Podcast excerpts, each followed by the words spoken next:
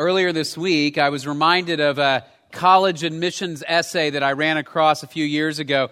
One of the most famous college admissions essays of all time. It was written by a high school senior by the name of Hugh Gallagher, written around 1990. And the prompt that he was given was Are there any significant experiences you have had or accomplishments you have realized that have helped to define you as a person? Now, he actually submitted this to some different colleges. I'm just going to read excerpts from it this morning. Hugh Gallagher wrote, I am a dynamic figure, often seen scaling walls and crushing ice. I have been known to remodel train stations on my lunch breaks, making them more efficient in the area of heat retention. I can pilot bicycles up severe inclines with unflagging speed, and I cook 30 minute brownies in 20 minutes. I am an expert in stucco, a veteran in love, and an outlaw in Peru. Using only a hoe and a large glass of water, I once single handedly defended a small village in the Amazon basin from a horde of ferocious army ants. I play bluegrass cello. I am the subject of numerous documentaries.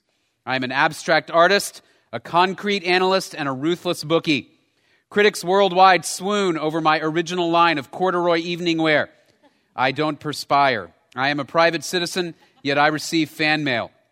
I can hurl tennis rackets at small moving objects with deadly accuracy.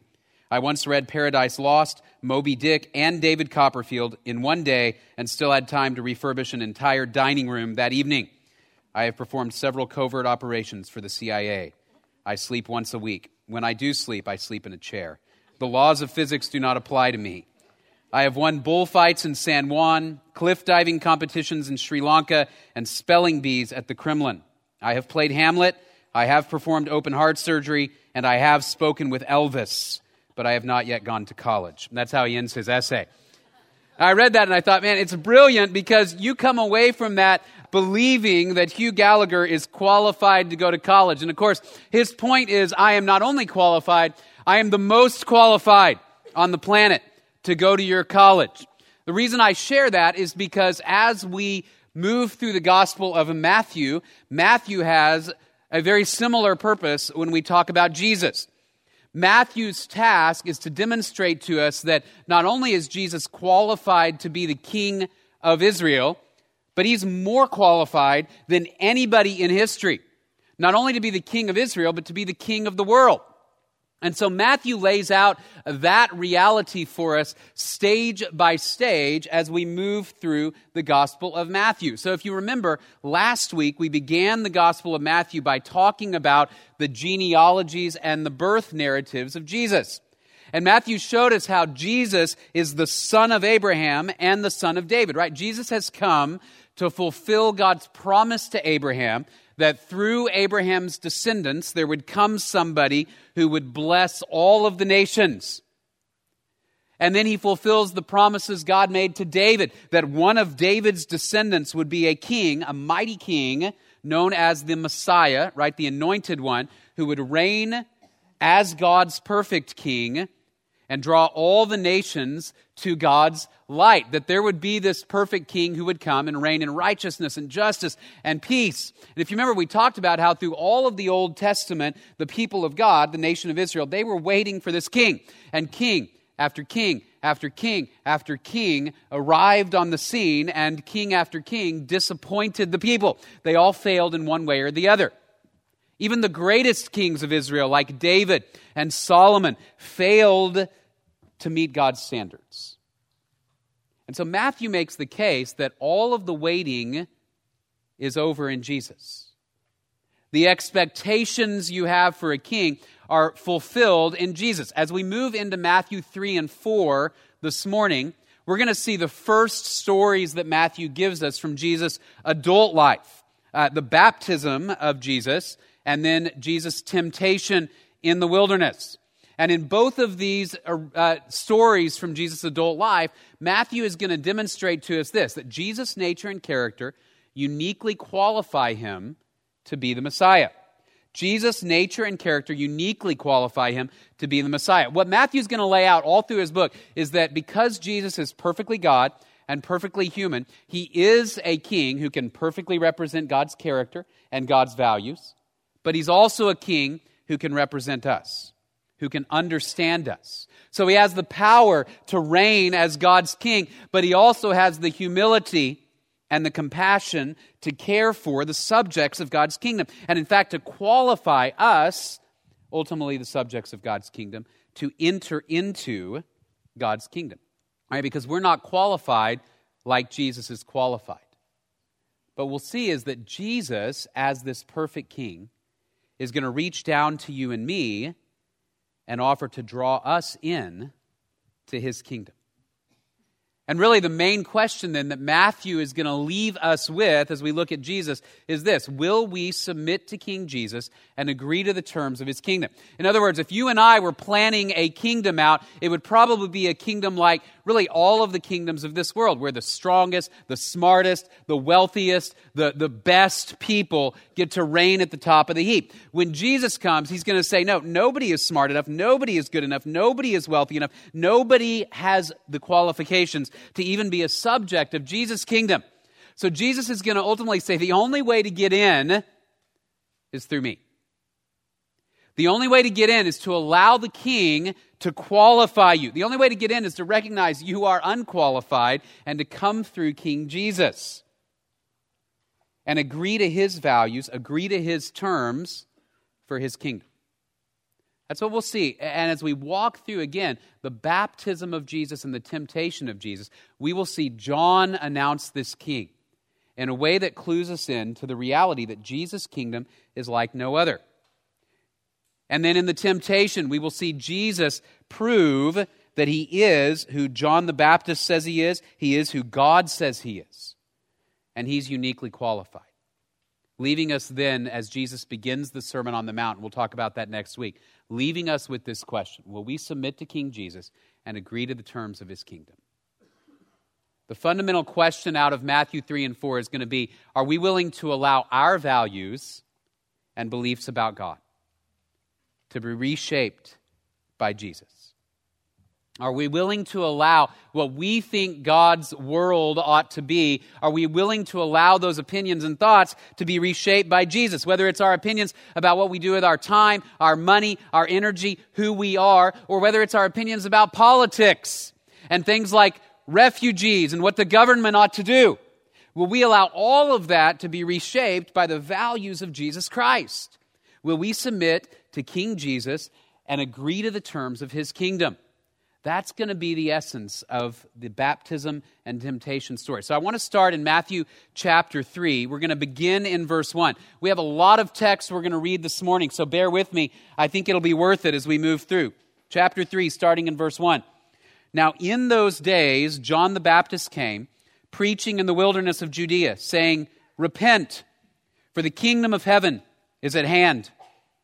For this is the one referred to by Isaiah the prophet when he said, The voice of one crying in the wilderness, Make ready the way of the Lord, make his paths straight.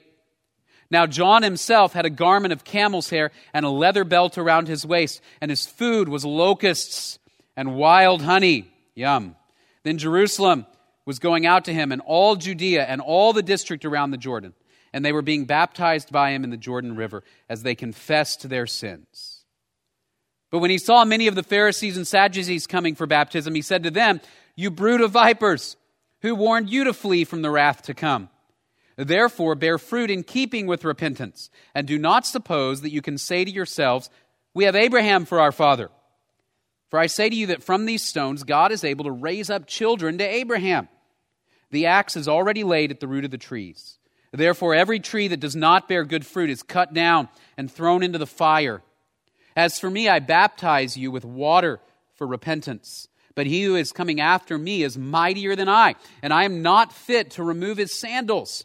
He will baptize you with the Holy Spirit and fire. His winnowing fork is in his hand, and he will thoroughly clear his threshing floor, and he will gather his wheat into the barn, but he will burn up the chaff with unquenchable fire. Then Jesus arrived from Galilee at the Jordan, coming to John to be baptized by him. But John tried to prevent him, saying, I have need to be baptized by you, and do you come to me? But Jesus answering said to him, Permit it at this time, for in this way it is fitting for us to fulfill all righteousness. Then he permitted him. After being baptized, Jesus came up immediately from the water, and behold, the heavens were opened, and he saw the Spirit of God descending as a dove and lighting on him. And behold, a voice out of the heavens said, This is my beloved Son, in whom I am well pleased. So here at Jesus' baptism, we see two announcements. The first one is John the Baptist's announcement of the king, the second one is God himself. John the Baptist is out in the wilderness, and he is a pretty hardcore guy. Right? John wears camel's hair and he eats locusts and wild honey. It wasn't too uncommon for those who were poor in those days who could not get other types of food to catch and eat locusts. John dips them in honey, apparently to make them a bit more palatable. But here's a guy who has chosen to identify with the poor and the humble of the land, and he's a prophet in the spirit of Elijah. And he goes out in the wilderness and he begins to preach this message repent, for the kingdom of heaven is at hand. And like we talked about last week, the kingdom of heaven is at hand. Why? Because the king is here. Right now, I want to be clear here. John is not preaching that this is what you guys need to do in order to go to heaven. Right? And here's why. Because Jesus had not yet been crucified or risen again. Right? So John is not preaching what we think of when we say, in order to have eternal life, you have to believe in the death and resurrection of Jesus. Right? Instead, John is teaching to a very specific group of people at a very specific time in the history of Israel. He's preaching to Israelites who are under the law of Moses that we talked about last week. And here's what he's saying You guys have been waiting for the kingdom of God. You have been looking for that king for thousands of years, and he's here. You need to get ready. And the way you're going to get ready, he says, is repent. And what does he mean by repent? Well, you turn away from your rejection of God's values and you turn toward what God is doing. You submit your values to the values of God's kingdom right? Repent is fundamentally a word that means to change your mind or to turn from one thought process or course of action toward another. And John says, Israel, you guys need to get ready. And then he baptizes them to symbolize their repentance. What is John saying? Purify yourself as a nation and return to a faithful obedience of God's law in preparation for the king right? And the Pharisees and the Sadducees are standing there, and they're no doubt thinking, hey, we're good, right? Because the Pharisees and the Sadducees had hundreds of commandments related to God's law.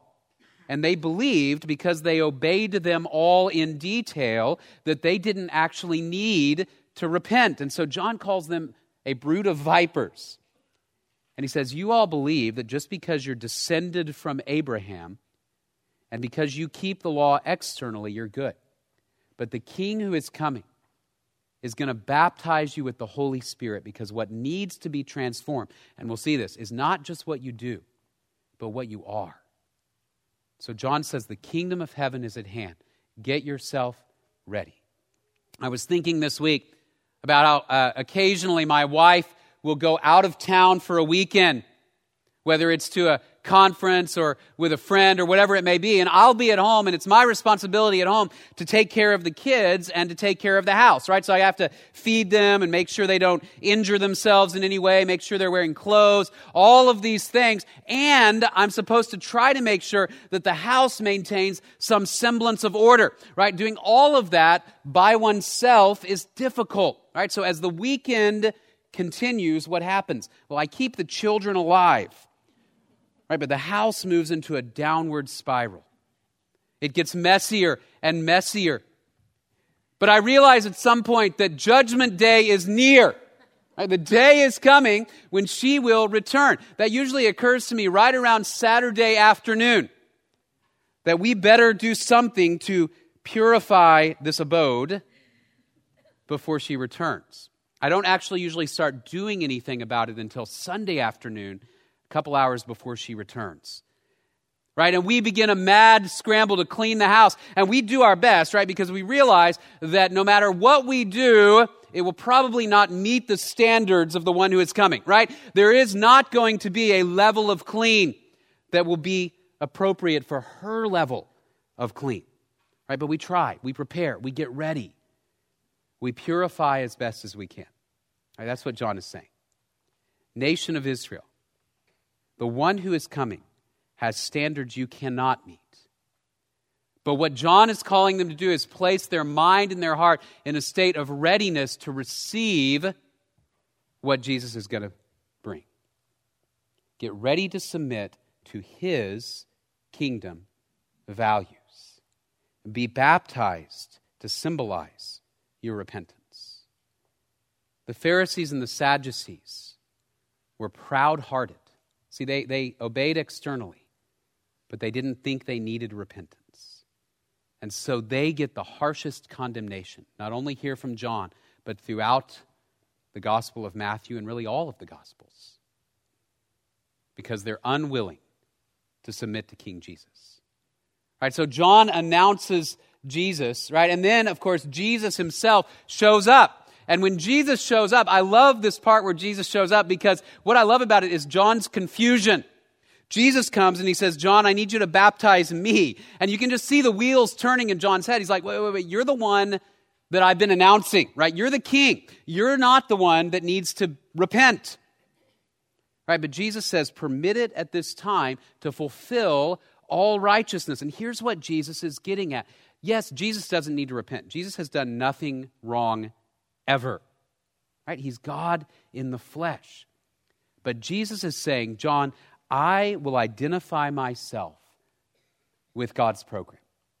Right? As the leader of God's people, I'm not too proud to go under the water and say, John is preaching what is true, and I will lead out in being baptized to indicate I'm on board with whatever God is doing.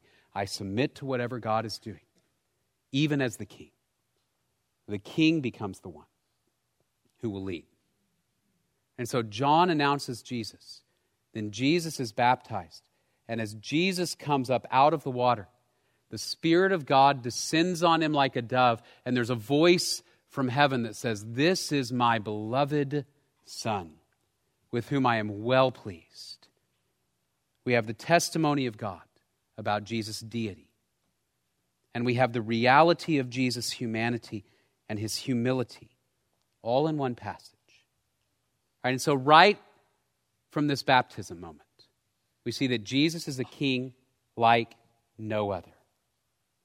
He's not a king who's going to first come to enforce his way with an army or with laws or by putting people in prison, but first and foremost is a king who will come to identify with his subjects in what God is doing. And yet, he is also a king who is uniquely positioned as God's representative because he is the beloved Son of God. Now, immediately after Jesus is announced, he goes out into the wilderness where he is tested and tempted by Satan. I want to look at chapter 4 now, verses 1 through 11. Then Jesus was led up by the Spirit into the wilderness to be tempted by the devil. And after he had fasted 40 days and 40 nights, he then became hungry. And the tempter came and said to him, If you are the Son of God, command that these stones become bread. But he answered and said, It is written, Man shall not live on bread alone, but on every word that proceeds out of the mouth of God. Then the devil took him into the holy city and had him stand on the pinnacle of the temple and said to him, If you are the Son of God, throw yourself down, for it is written, He will command His angels concerning you and on their hands they will bear you up, so that you will not strike your foot against a stone. Jesus said, On the other hand, it is written, You shall not put the Lord your God to the test. Again, the devil took him to a very high mountain and showed him all the kingdoms of the world and their glory. And he said to him, All these things I will give you if you fall down and worship me. Then Jesus said to him, Go, Satan, for it is written, You shall worship the Lord your God and serve him only. Then the devil left him, and behold, angels came and began to minister to him. So after Jesus is announced as king, after God says, This is the one, he goes out into the wilderness where he proves that he's qualified to be what God has just said that he is. Right? It's not that God doubted Jesus was qualified. It's not that Jesus doubted that Jesus was qualified.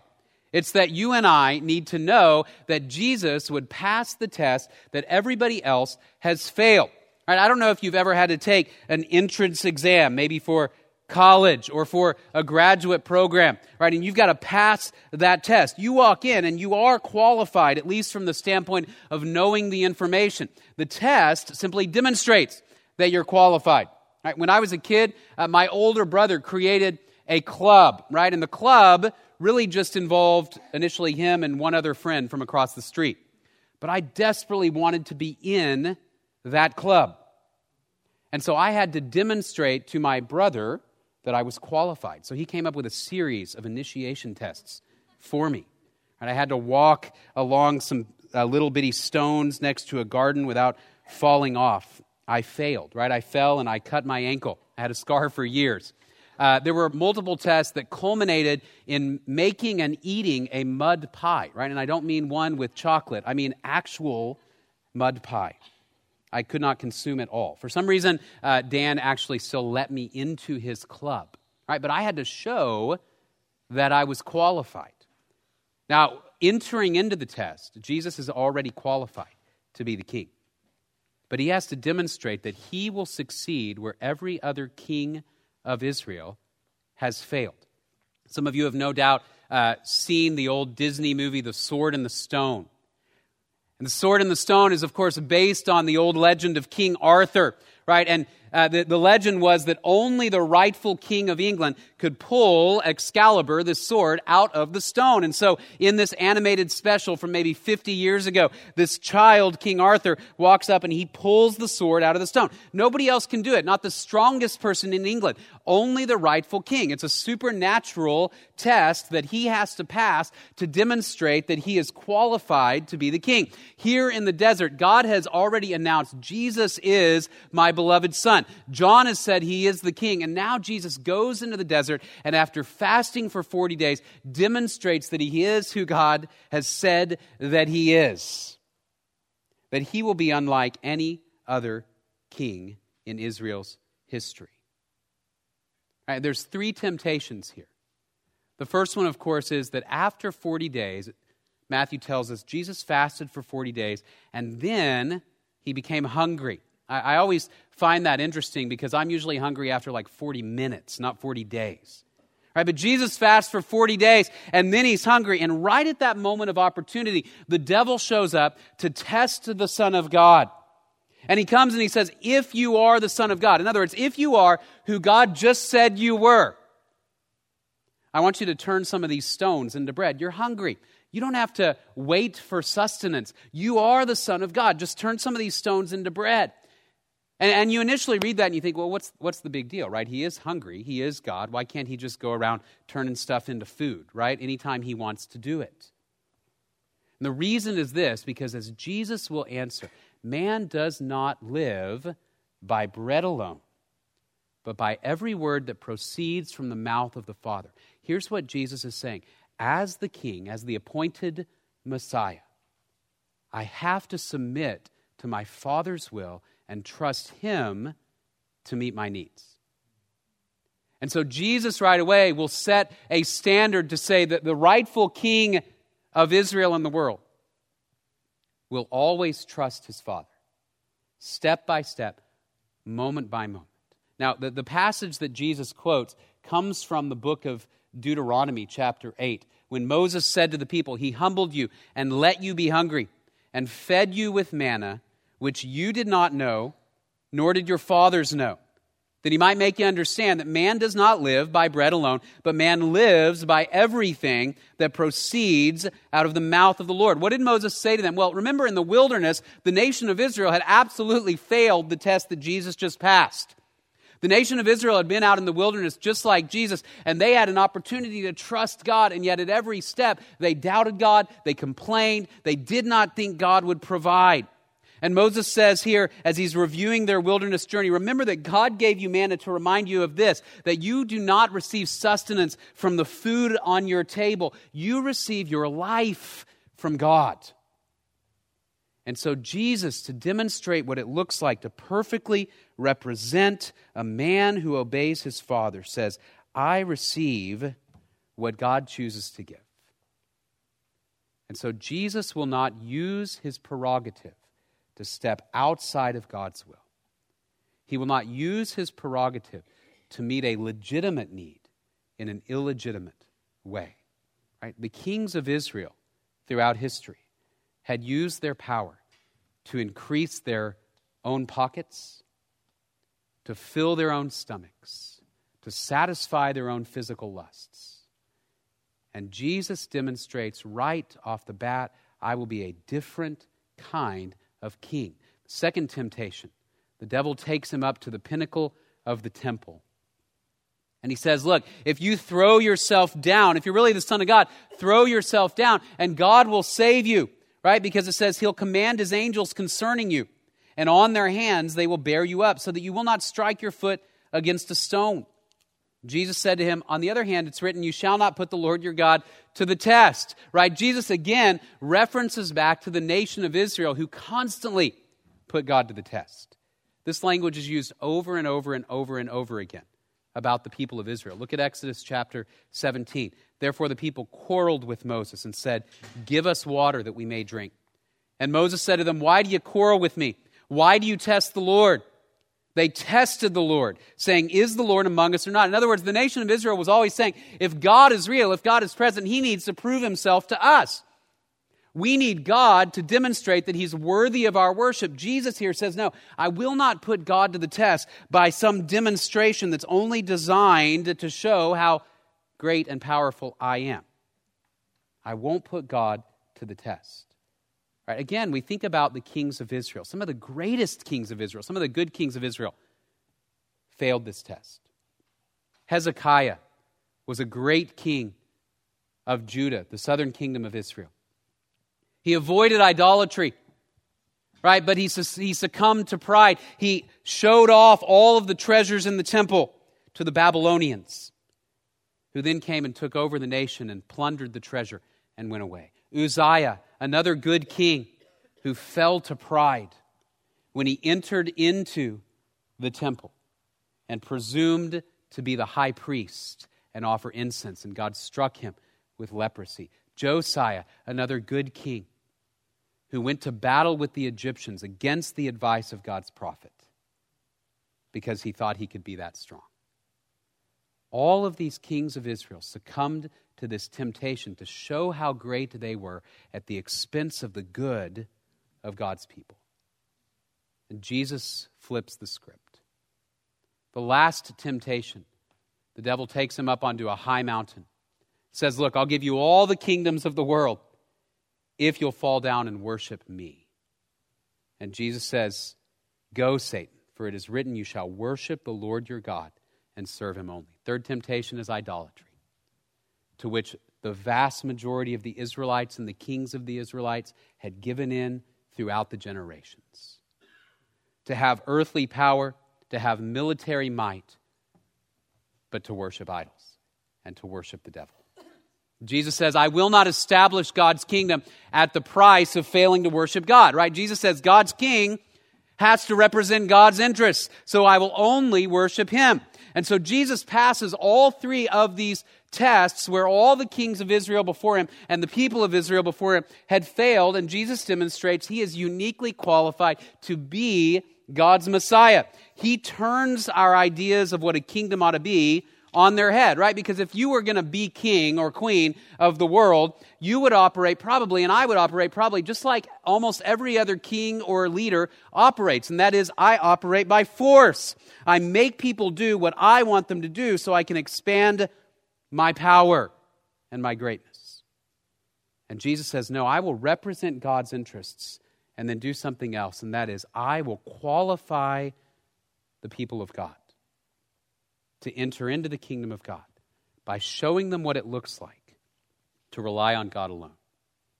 Philip Yancey, in his book, The Jesus I Never Knew, says this The temptation in the desert reveals a profound difference between God's power and Satan's power.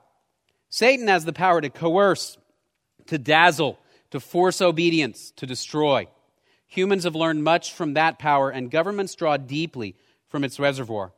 With a bullwhip or a billy club or an AK 47, human beings can force other human beings to do just about anything they want. Satan's power is external and coercive. God's power, by contrast, is internal and non coercive in its commitment to transform gently from the inside out and in its relentless dependence on human choice. God's power may resemble a kind of abdication. Right? Jesus demonstrates that the kingdom of God would first be built not by external force, but in the hearts and the minds of those who would trust in him. Right, before Jesus can reign in power, he has to deal with the problem of sin. What is it that ultimately topples nations and destroys government? It's violence and sin. Well, Jesus says, I will deal with the problem of sin beginning from the inside out so that the subjects of Jesus' kingdom represent the values of God's kingdom. And I'll show you how it's done right here in the wilderness in a showdown with Satan. Instead of battling him by force, I will battle him with the Word of God and the Spirit of God. And I find it fascinating that Jesus here in the wilderness doesn't actually do anything that the people of God cannot do with the power of the Spirit. He just quotes Scripture. He just recites Deuteronomy. I love that all of the passages Jesus cites are from Deuteronomy because I read this and I think if my ability to resist temptation came down to my knowledge of the book of Deuteronomy, how would I do? Most of us would do poorly because we stopped reading around Numbers or Leviticus, right? That year long plan went in the trash before we got to Deuteronomy. See, Jesus, relying on the Spirit of God, absorbs the Word of God so deeply that in that moment of temptation, he's able to demonstrate he is qualified to be what God said he is. You may remember at the end of chapter 3, we saw the Spirit of God descending on Jesus like a dove and this voice from the heaven proclaims who Jesus is. I found that interesting as I read this week because I couldn't help but notice a parallel between what's going on in Matthew 3 and 4 and this great prophecy in Isaiah chapter 11. Let me show you Isaiah 11. There shall come forth a shoot from the stump of Jesse, right? That's a reference to the Messiah. A branch from his roots shall bear fruit. Now look at this. The Spirit of the Lord shall rest upon him. The Spirit of wisdom and understanding, the spirit of counsel and might, the spirit of knowledge and the fear of the Lord. And his delight shall be in the fear of the Lord. He shall not judge by what his eyes see, or decide disputes by what his ears hear, but with righteousness he shall judge the poor, and decide with equity for the meek of the earth. And he shall strike the earth with the rod of his mouth, and with the breath of his lips he shall kill the wicked. Righteousness shall be the belt of his waist, and faithfulness the belt of his loins. I love that. John the Baptist is wearing a belt of camel's hair. Jesus wears a belt of righteousness. And the Spirit of God rests on him, and he begins to proclaim the wisdom and the knowledge of God as our great King and as our example of what it looks like for a representative of God to rely on the Spirit of God and the Word of God to defeat every temptation that destroyed the kings and the people of Israel. And so Jesus emerges victorious from this temptation. And in the process, he demonstrates not only is he qualified to be the king, but he is also qualified to qualify us. And here's what I mean Jesus is perfectly God, yes, and of course, God is qualified to be the king of the universe. But as a man, Jesus knows exactly the temptations and the struggles that we have faced, right? Every sin you have ever dealt with, every temptation, Jesus, as a human being, understands it. That's what the book of Hebrews tells us. He's been tempted as we are in every way, yet, yet, without sin. And so, because he's been tempted, yet without sin, he now can provide mercy and grace from the throne of God to help those in need. That's you and me. Right, now, now I want to I want to trace this as we as we wrap up this morning because I think this is significant to notice. The kingdom of God comes through the person of Jesus. Right? And remember, John had said, Repent, for the kingdom of heaven is at hand. And so the people begin to be baptized, uh, desiring to demonstrate, I'm on board with the kingdom of the Messiah. But here's really the problem that they face. The problem they face is the same one that we face. They cannot be good enough to meet the standards that God sets through the Messiah. Right, we're going to see that as we get into the Sermon on the Mount next week. Jesus, in his first public sermon in the book of Matthew, lays out these standards of God. And if you can read the Sermon on the Mount without feeling some despair, then you're not reading it carefully. Right? Because he says things like, uh, You've heard it said that you should not murder. Right? And everybody goes, I haven't done that. I'm good. But I tell you, if you hate your brother, you've already murdered him in your heart. You go, wait a second, what's going on? I have to be that good in order to enter the kingdom of God. Right? And Jesus would say, yeah, your righteousness, in fact, he says it, your righteousness has to exceed that of the scribes and Pharisees. You say, that's impossible. This is where what we learn about Jesus from Matthew 3 and 4 is going to tie together. Because Jesus is a perfect representative of God as God, but also he's a human being who understands us. And the fact that Jesus is in the wilderness doing battle with the devil on our behalf tells us that this is a king who doesn't sit high on his throne, but does this. He stoops down to pick up his subjects and bring them into his kingdom. Right? And of course, as, as Matthew progresses, we'll see that the way that Jesus can save people from their inability in sin is to go to the cross to take the penalty for sin and to rise again to defeat death and sin. And then, because we are cleansed when we believe in Jesus, because our sins are forgiven, now Jesus sends the Spirit of God, the same Spirit that descended on him at his baptism. That Spirit can live in us. So that now we can be empowered to do what previously we could not do, which is obey God's will. Know God and be confident we have eternal life. And then, through the power of the Spirit, resist temptation, and represent God's values as a kingdom member. So Jesus is a king like no other. And Matthew is constantly asking this question Will we submit to King Jesus and agree to the terms of his kingdom? You may be here this morning and you don't yet know God through Jesus Christ. And the message of Matthew over and over and over again is that Jesus is the only way to God. If you want to be a part of God's everlasting kingdom, if you want to have eternal life, as the scripture talks about it, the only way to get there is through Jesus. Because Jesus died to pay the penalty for our sin, our rebellion against God. He rose again. He defeated death, which is the great consequence of sin. And for all who trust in him, he promises eternal life in his kingdom. And then he sends the Spirit. He says, If you trust in me, now what I'm asking you to do is through the power of the Spirit, don't represent your own values in your life. In other words, don't make your decisions anymore based upon what you think you ought to do with your time, with your money, with your body. But now, through the power of the Spirit, you submit your values to the kingdom values of God. You submit your politics to the kingdom values of God. You submit your thoughts and your heart and your attitudes to the kingdom values of God day after day, just as Jesus did in the wilderness as he faced temptation from the devil. We rely on the Spirit of God to represent the character of God because Jesus, our great King, has qualified us to do so. Right? That's good news. We now can do what we never could do before. And we are in process. Right? And, and that process of transformation will not be complete until the day we see Jesus and enter his kingdom. But we are being transformed. Right? Step by step. By the power of the Spirit who lived in Jesus and who now lives in us. Will we submit to King Jesus then and agree with the terms and the values of his kingdom as we seek to represent him in our world?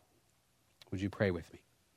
Father, we're grateful for your word and we're grateful for, most of all, Jesus, our Savior and our King. I thank you for how Matthew demonstrates to us who Jesus is and what he did for us. Because Jesus is the great King and we are sinful people.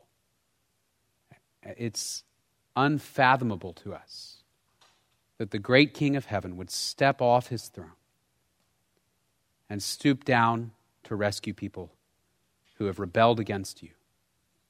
But we thank you. I pray we would rely upon your Spirit to obey you and to reflect the values of your kingdom. I pray we'd be kingdom ambassadors whose citizenship is in heaven, but who dwell here, called to reflect you and proclaim the good news.